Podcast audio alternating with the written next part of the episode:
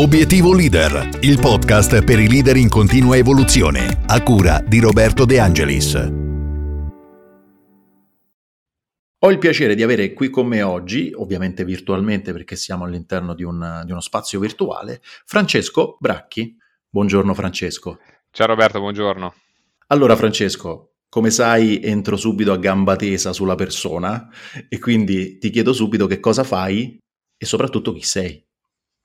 Allora, sono, sono Francesco Bracchi, sono, sono, sposato, ho una bellissima moglie e due bellissime figlie e oggi ricopro il ruolo di Chief Operating Officer in abito bancario. Okay? Quando lo dico ai miei amici nessuno capisce cosa vuol dire, diciamo che per chi non lavora in una banca Chief Operating Officer vuol dire responsabile della parte informatica e tecnologica, della parte operativa, ovvero di quelle persone che si assicurino che tutte le procedure bancarie vadano a buon fine, e della logistica, quindi anche delle manutenzioni, dello stabile, se si rompe una porta, insomma, la responsabilità è mia.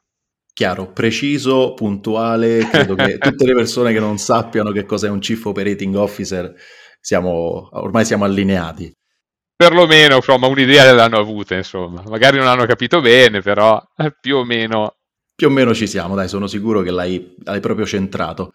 Allora, Francesco, senti, io so che tu hai un percorso un po' particolare cioè nasci come un laureato in informatica, se non sbaglio. Esatto. E poi cambi totalmente mondo, perché entri nel mondo bancario. Ecco, ci racconti un po' la tua storia, anche prima della parte universitaria. Sì, eh, diciamo che allora io sono, sono andato sempre bene a scuola, no? Fin, partendo dall'inizio anche dalle scuole medie, ma questo mi ha insegnato una cosa, nelle scuole medie eh, avevo preso un, volo, un, voto eccellente, no? per cui tutti i professori mi avevano eh, detto che avevo la possibilità di scegliere tra liceo classico e liceo scientifico, no? A me piaceva la tecnologia, quindi non so come sono riuscito a convincere i miei genitori a fare un istituto tecnico quei pazzi miei genitori me l'hanno fatto fare e dieci anni dopo mi sono laureato con lode nella prima sessione di laurea, no? Questo è stato un bel insegnamento che mi hanno dato i miei genitori, che insomma, bisogna seguire le proprie passioni, ciò che piace e poi i risultati vengono, no? Quindi sono partito dalle scuole medie per dirti questo messaggio che permea la mia cultura e dopo aver fatto dieci anni di informatica, quindi sia superiori che, che laurea, che università, ho deciso di cambiare totalmente e di mettere a frutto le mie capacità informatiche in qualche parte, insomma, in cui servisse.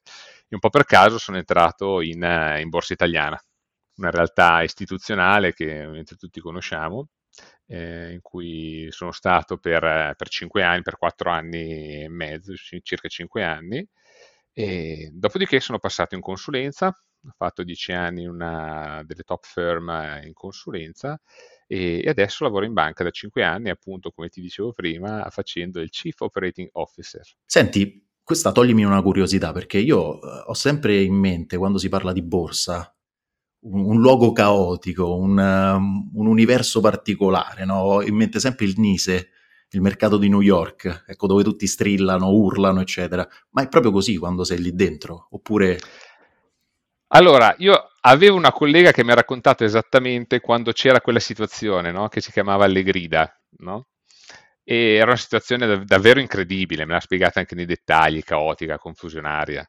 Eh, già negli anni 90 la, la, borsa si è completamente automatizzata e digitalizzata, quindi io quando sono entrato in borsa assolutamente era tutto elettronico e non, non, puoi trovare un ambiente più ordinato della borsa italiana, come processi, come procedura, come pulizia degli stabili, come quindi assolutamente eh, un'immagine più da film, da una poltrona per due.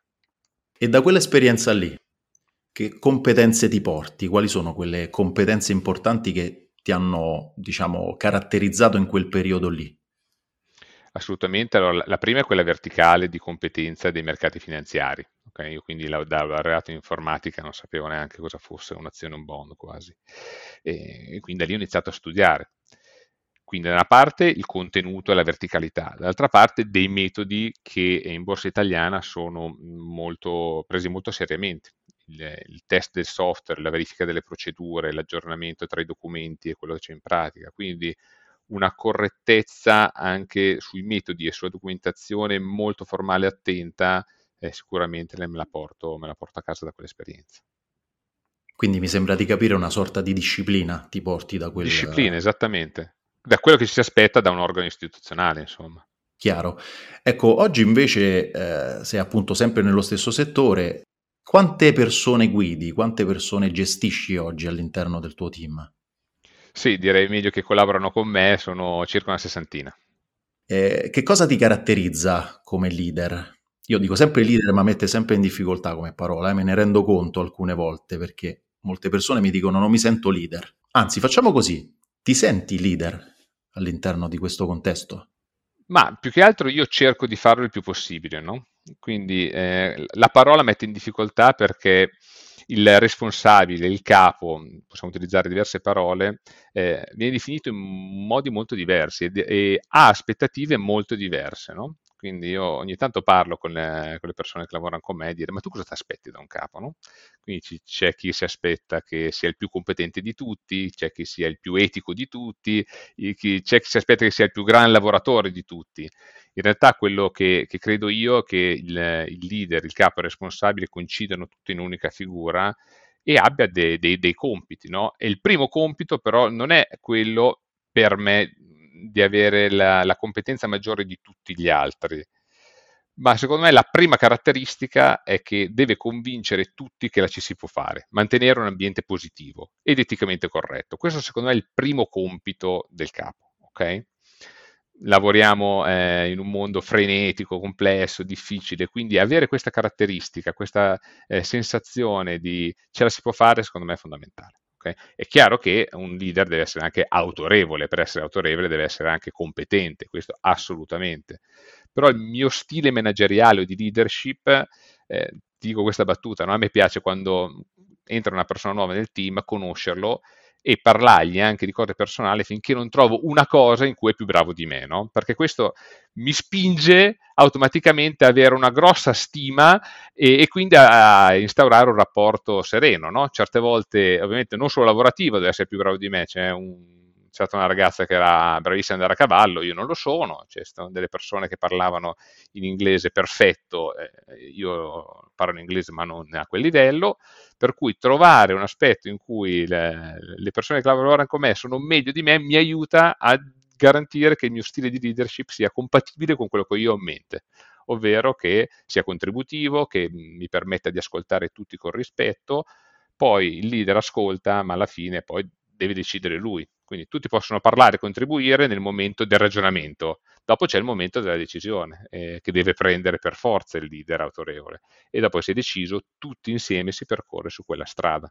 Questi sono un po' i, insomma, i capisaldi eh, per me della, della leadership.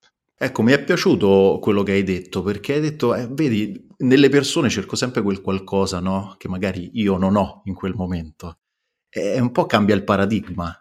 Cioè, non sei più te a guidare le persone, ma sono le persone che in quel caso guidano te. Cioè sei te che vai dietro alle persone cercando appunto alcune competenze. È un po' una leadership che eh, scambia molto con le altre persone.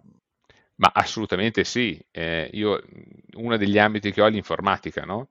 Io quando sono a ricerca di persone che lavorano nell'ambito informatico cerco sempre persone eccellenti se prendo una persona eccellente per dirgli cosa fare è proprio una stupidaggine eh, per definizione, no? quindi trovo persone eccellenti perché mi dicano cosa fare. Chiaro che io devo contribuire spiegando quali sono eh, il contesto aziendale, quali sono i limiti, quali sono le opportunità, qual è la direzione, quali sono i principi etici a cui dobbiamo attenerci. Però mi aspetto che come tecnico sia, sia lui a guidare, sia lui a proporre e spesso ci, ci riusciamo a fare questo, questo meccanismo. È chiaro che c'è, c'è un'altra cosa importante, no? io non mi devo sentire attaccato, quindi devo partire da un principio di eh, sicurezza in me stesso molto forte, no? perché se uno può dirmi ti dico quello che, fa, che facciamo, eh, io ho più ragione di te, io so più di te, insomma ci vuole un po' di forza d'animo per perseguire questo tipo di idea di leadership. E ritorna un po' all'autorevolezza che dicevi prima. Certo puoi essere fermo e puoi essere una persona che sa guidare le altre persone anche se ha costruito un'autorevolezza che poi possa essere eh, sicuramente messa in discussione, però che comunque ti guida durante il tuo percorso eh, quotidiano e la tua gestione, guida quotidiana. Allora Francesco, senti, ma se ti dicessi pazienza e perseveranza, queste due parole, poi spiego anche il perché te le, te le dico. Eh, lo spiego subito agli ascoltatori, anzi, ecco, mentre parlavamo prima sono uscite spesso queste due parole, no? Quindi ti volevo chiedere qual è il tuo pensiero eh, in merito a queste, a queste, due piccole parole che però mi sembra di aver capito per te hanno un'importanza molto molto grande. Assolutamente, eh, ne parlavamo, ne parlavamo, secondo me sono due fra le parole che per me hanno significato di più nella mia, nella mia carriera lavorativa. No? Pazienza insieme alla calma vuol dire mh, mhmm, magari qualcuno ti risponde male in quel momento e hai pazienza che il momento si, eh, si, tranquillizzi. Pazienza vuol dire che è una bellissima idea, però non è il momento giusto di proporla ai colleghi o sul mercato. No? Pazienza vuol dire che hai fatto un sacco di, di, cose, però non è questo il momento di prendere i benefici, i meriti o, o tutto quello che ci sta intorno. No? Perseveranza va in coppia alla pazienza, perché sono paziente ma non continuo nell'attività è, è soltanto una, un esercizio fine a se stesso, no? quindi sono due cose che vanno assieme. A me piace pensare, ogni tanto sento su YouTube le, le pubblicità, no? le pubblicità su YouTube per me, in generale pubblicità, sono molto indicative di come sta andando il feeling generale delle persone che seguono, no? perché poi la pubblicità è fatta per essere seguita. No? E la, la, pubblicità tipica eh, è questa, no? te, te, la dico in due secondi. Vuoi guadagnare un sacco di soldi senza competenza, senza fatica, immediatamente, senza capitale, senza niente.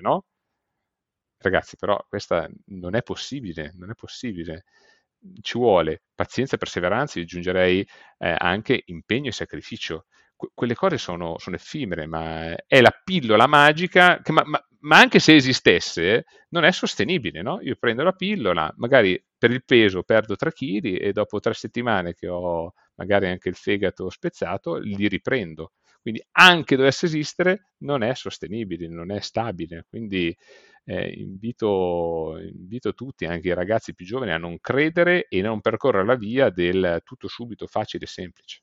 La pappa pronta, ecco. Eh, io personalmente sono sommerso da queste pubblicità perché poi, ecco, mi piace eh, l'argomento della crescita personale, insomma, tutti questi argomenti correlati. Quindi YouTube mi bombarda fondamentalmente di queste cose e anch'io la penso come te, ma credo che sia frutto, come anche dicevi, eh, dei nostri tempi del fatto che abbiamo perso probabilmente la cultura del sacrificio, la cultura del lavoro, la cultura della pazienza e della perseveranza, proprio quello che appunto dicevi prima.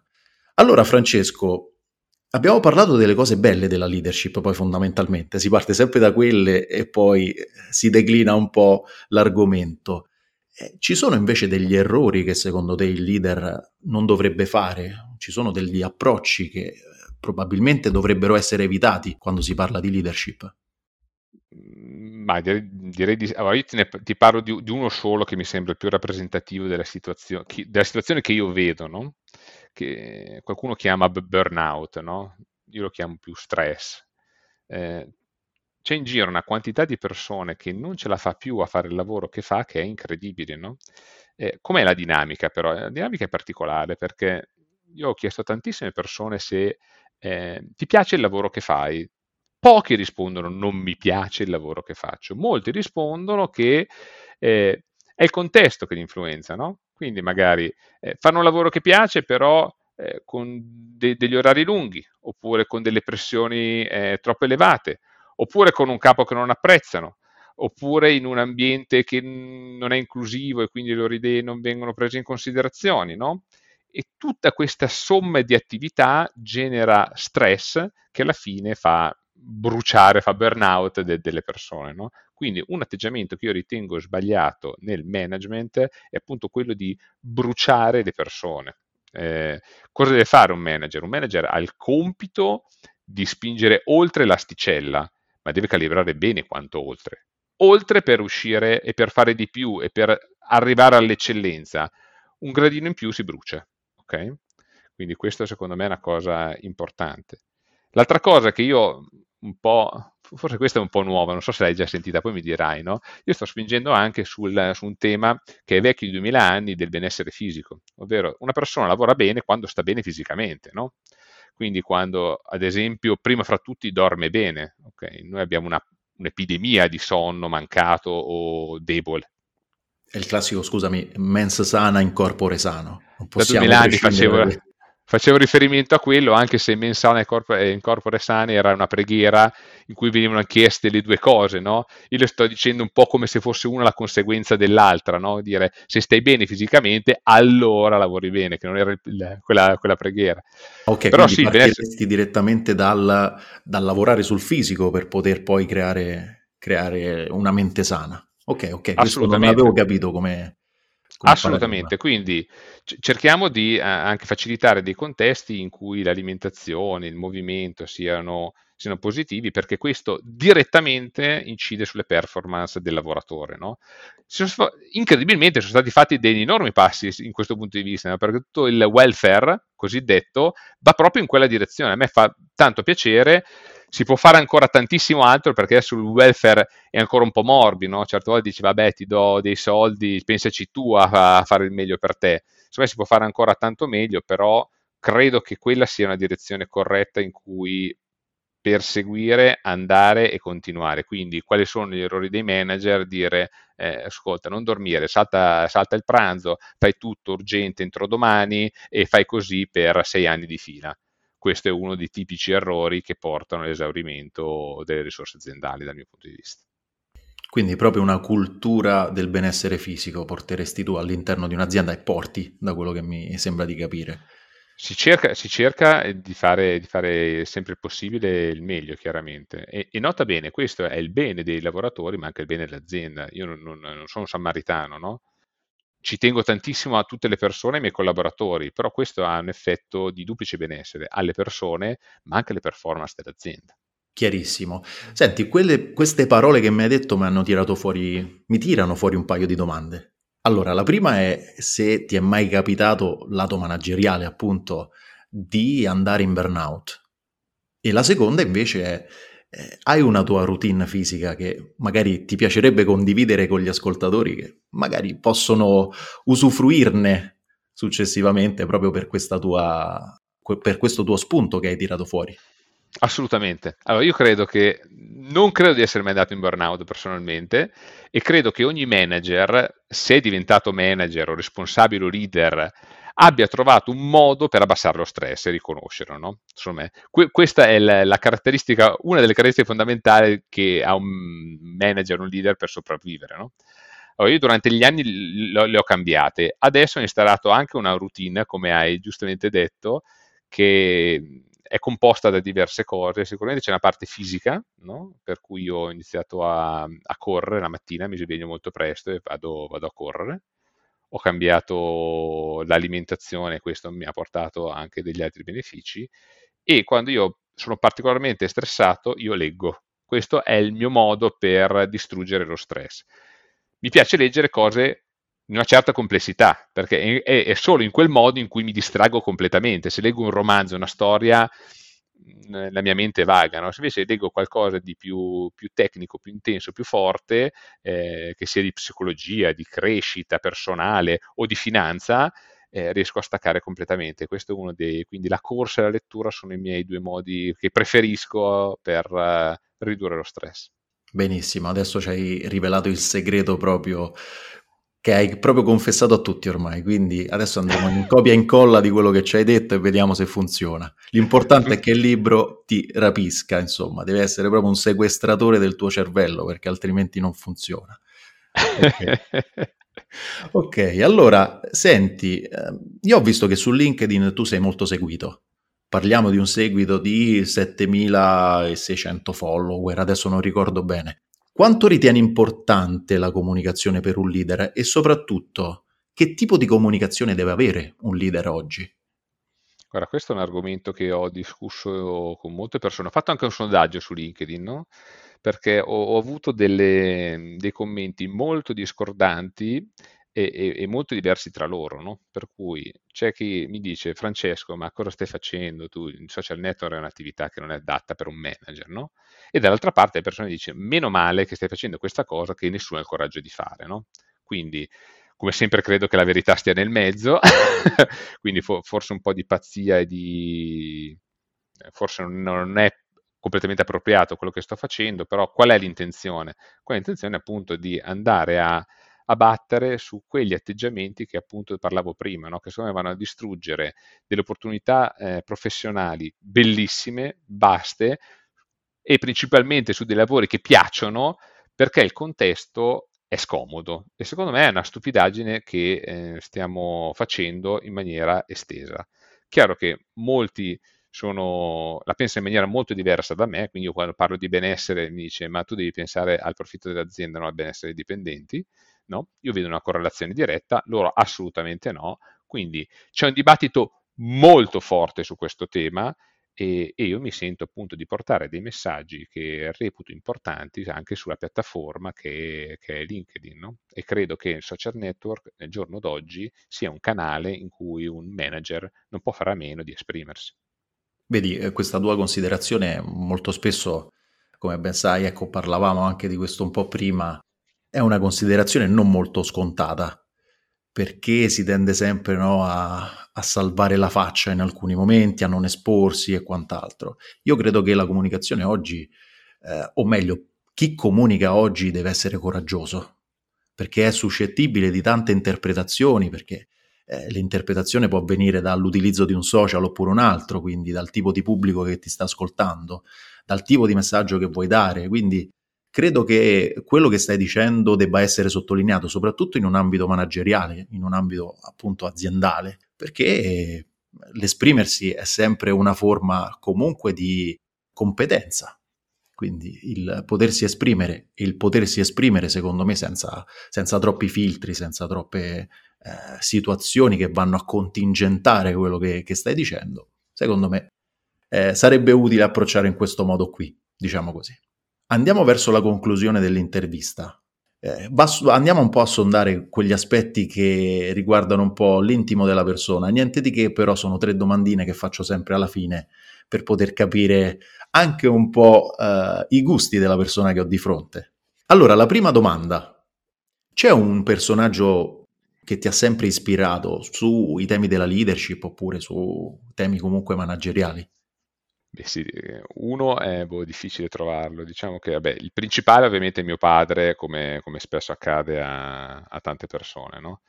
Ci sono delle persone che ispirano, me, le persone principali sono Simon Sinek e Jordan Peterson, sono secondo me dei comunicatori incredibili, no?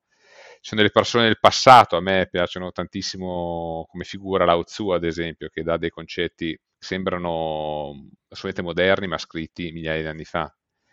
E forse di leader eh, Marchionne, magari più moderno, ma che non ho mai conosciuto, eh, forse di leader con cui sono riuscito a lavorare, che cui mi hanno più contaminato, direi eh, Roberto Ribonati, che è uno dei manager che oggi ricopre dei ruoli molto importanti eh, nel centro Europa, in cui ho avuto la fortuna per qualche anno di collaborare direttamente. Ma magari qua mi chiedevi un aneddoto, magari su di lui ti racconto un aneddoto, vai, se vai. voglia. Tanto penso sia interessante per tutti. Quindi. Allora, questo aneddoto, eh, io ho avuto la fortuna di lavorare direttamente con lui, però avevamo due livelli di seniority completamente diversi. Io ero ancora una, un ragazzino, lui già era un, un leader di altissimo livello, no? E, e, capitò una volta che feci davvero una patata su un cliente, no? feci un errore abbastanza grossolano, tanto grossolano che eh, mi sentii in dovere di andarglielo a spiegare, a raccontare, no? anche se lui non viveva la, nella quotidianità il progetto. No? Mi ricordo che partì col casco in testa, nel senso di dire pronto per prendere una, una romanzina di quelle esemplari. E dopo che gli dissi il problema, lui mi rispose, eh, bene, gli errori si fanno da giovane. E finì lì, e finì dicendo poi, eh, hai altro di cui discutere? Mi, mi lasciò, di giuro, quella fu una, una, dei momenti che cambiò tanto la mia percezione del lavoro perché rim- rimasi completamente perplesso, no? Perché non mi chiese nient'altro, mi, mi, incoraggiò, mi diede fiducia perché poi non mi chiese neanche come facevo, come avrei fatto a indirizzare la problematica. Devo dire che poi ebbe ragione perché in qualche mese riuscì a sistemare la situazione, però devo dire che quello è il modo in cui un leader ti, eh, ti, ti sconvolge la prospettiva lavorativa e, e, poi non c'è goccia di sudore di sangue che tu tieni nel tuo corpo per non raggiungere l'obiettivo, perché a quel punto lì fai di tutto per sistemare la situazione. Quindi direi che lui è stato uno eh, dei leader più importanti con cui ho collaborato. Quindi la potremmo chiamare la metafora della legnata e della carezza. Cioè ti aspettavi una legnata impressionante, invece ti ha dato una carezza che ti ha poi trasformato come leader, mi sembra di capire. Direi di sì. Boh, ottimo, questa, questa parabola prendiamo e la sottolineiamo, anzi se ci sta ascoltando Roberto Libonati, giusto? Il nome. Sì. Ecco, se ci stai ascoltando Roberto, Io gir- che... girerò questo, il link a questo, a questo podcast. Ok, allora, altra domanda Francesco. C'è un libro o dei libri che consiglieresti alle persone che te lo chiedessero perché ti hanno particolarmente ispirato durante il tuo percorso? Beh, io ti dico che eh, ti ho detto che a me piace molto leggere, quindi ci sono centinaia di libri, forse i principali direi eh, Pensieri lenti e veloci di Kahneman, non so se l'hai letto, insomma questo è un sì, eh, sì, sì, e guarda l'ho anche consigliato in una puntata che adesso non so, poi magari la metto in descrizione, ed è molto molto interessante come libro, molto molto molto.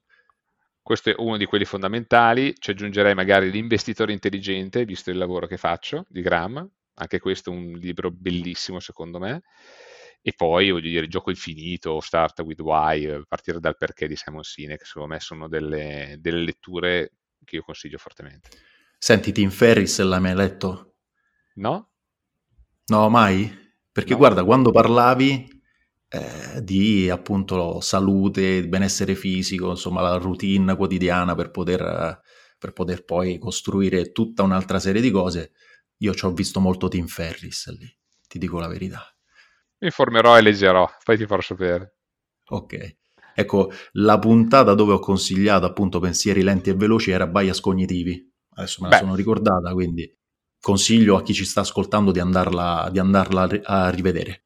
Allora, andiamo in conclusione invece, Francesco. Senti, c'è un consiglio che daresti al Francesco ventenne, quel Francesco che magari insomma, inizia l'università oppure sta approcciando insomma, ad un mondo diverso rispetto all'adolescenza, però con la consapevolezza di oggi? Ma allora, se- secondo me, allora, pr- prima di tutto dare più importanza non solo agli obiettivi, ma a agire secondo quello che si reputa giusto. Okay? Sicuramente questo è un, è un, primo consiglio. La seconda cosa è di fare. Okay? Noi siamo ne, ne, ne, in una situazione complessiva che si pensa tanto, si ragiona, dove essere ignorante è una scelta, perché qualsiasi cosa io voglio sapere vado su internet e la trovo, e se tu mi dici un argomento, ci risentiamo a calcolatore, io su quell'argomento sono, ti posso parlare per ore. No? Quindi, e forse per ultimo, che migliorare la, condizio- la, propria condizione economica non è l'unico fattore da considerare in un percorso professionale lavorativo. Questo secondo me è una, una cosa molto importante. Guarda, su queste ultime parole permettimi aggiungo una cosa che secondo me è fondamentale. Partiamo sempre dalla situazione economica, per poi declinare tutta un'altra serie di cose. Secondo me dovremmo fare un po' il contrario, cioè costruiamo prima una persona forte, in questo caso un manager, un leader o quello che ci pare. Poi la conseguenza sarà appunto la parte economica. Ti dico il mio concetto di imprenditor- imprenditorialità, no? visto che quando dico questi concetti, soprattutto gli imprenditori mi criticano, no? ma eh, l'imprenditorialità è nata proprio perché delle persone volevano eh, risolvere dei problemi che c'erano in società. No? Quindi primo, la prima spinta è di natura sociale, quindi c'è una persona che mette nella società una cosa che serve, no? Questo genera surplus, ok? Che contestualmente l'imprenditore utilizza per migliorare la sua attività, ok? Questo concetto, secondo me, si è andato un po' a perdere. Tutti gli imprenditori che sono ancora, eh, lasciami dire, vecchio stile, Ah, la prima cosa che ti dicono ti mettono di fronte ai loro valori, no? Io faccio così, no? Dici, se vai fuori i loro valori non ti ascoltano neanche, no? E secondo me questo è il modo più corretto e sano di procedere, no? Rispetto a raddoppiare le vendite ogni anno, a procedere su dei canoni che anche possono consentire il lungo termine, no? I valori, appunto. Che siano più sostenibili. Sono solo i valori, non sono cose opportunistiche. Esatto, io li vedo sempre come il vento, il valore o i valori sono un po' il vento che ci trascina verso quella condizione, oppure quel, come hai detto te, che hai fatto l'esempio dell'imprenditore, ci trascina verso una visione anche di lungo termine che è slegata dal fattore economico. ma che poi sicuramente eh, ritorna. Fattore economico è anche, magari per chiudere, dire eh, gli imprenditori, quelli veri, sanno quando tappare il naso, magari anche per uno o due trimestri, no? quindi soffrire anche economicamente perché sanno vedere un po' più lungo. No? Questo è un altro tema importante. Quindi non... Chiaro che la, la, la, società quotata è un po' più difficile, no? però sulla parte impre- piccoli imprenditori, che è ricca l'Italia, insomma, questo è un tema importante. Ecco, qui secondo me è riassunta un po' eh, la, la caratteristica della leadership, cioè la guida, il saper affrontare il breve termine avendo però a mente il lungo termine, che è quello che poi guida una persona, guida un'organizzazione, guida una squadra, tutto quello che vogliamo, insomma. Su queste parole credo che non potremmo altrimenti chiudere l'intervista, insomma, è, proprio il riassunto massimo dell'intervista che abbiamo fatto. Allora, Francesco, mh, dirti grazie ovviamente è inutile, è superfluo perché il valore che hai portato all'interno di questo spazio credo sia uh, noto e, e indiscutibile. Quindi ti dico comunque grazie, dai, facciamo così. Grazie a te, mi sono divertito, devo dire, questa mezz'oretta volata. Sono contento, sono contento. Dai, mm, devo dire che spesso gli ospiti dicono questa cosa, quindi eh, vuol dire che tirate tutti un po' fuori il vero voi, il vero, il vero essere che appunto vi caratterizza, perché molto spesso, e qui eh, andiamo in conclusione vera e ti lascio andare a mangiare, secondo me eh, vediamo sempre leader e manager come figure mitologiche, come persone, o meglio, non le vediamo come persone, però siamo sempre fatti di, eh, di ossa, di carne, di competenze, di approcci alla vita e quant'altro. Ecco, questo spazio tira un po' fuori questa parte eh, di, di voi, quindi sono contento che anche per te questa mezz'ora sia volata. Francesco, di nuovo ancora, uh, ancora grazie e ti spero di rincontrarti magari prossimamente in un'altra intervista dove parleremo di qualsiasi altro argomento legato alla leadership. È stato un piacere Roberto, grazie. Ok, io saluto gli ascoltatori, ringrazio ancora uh, Francesco e do appuntamento alla prossima puntata.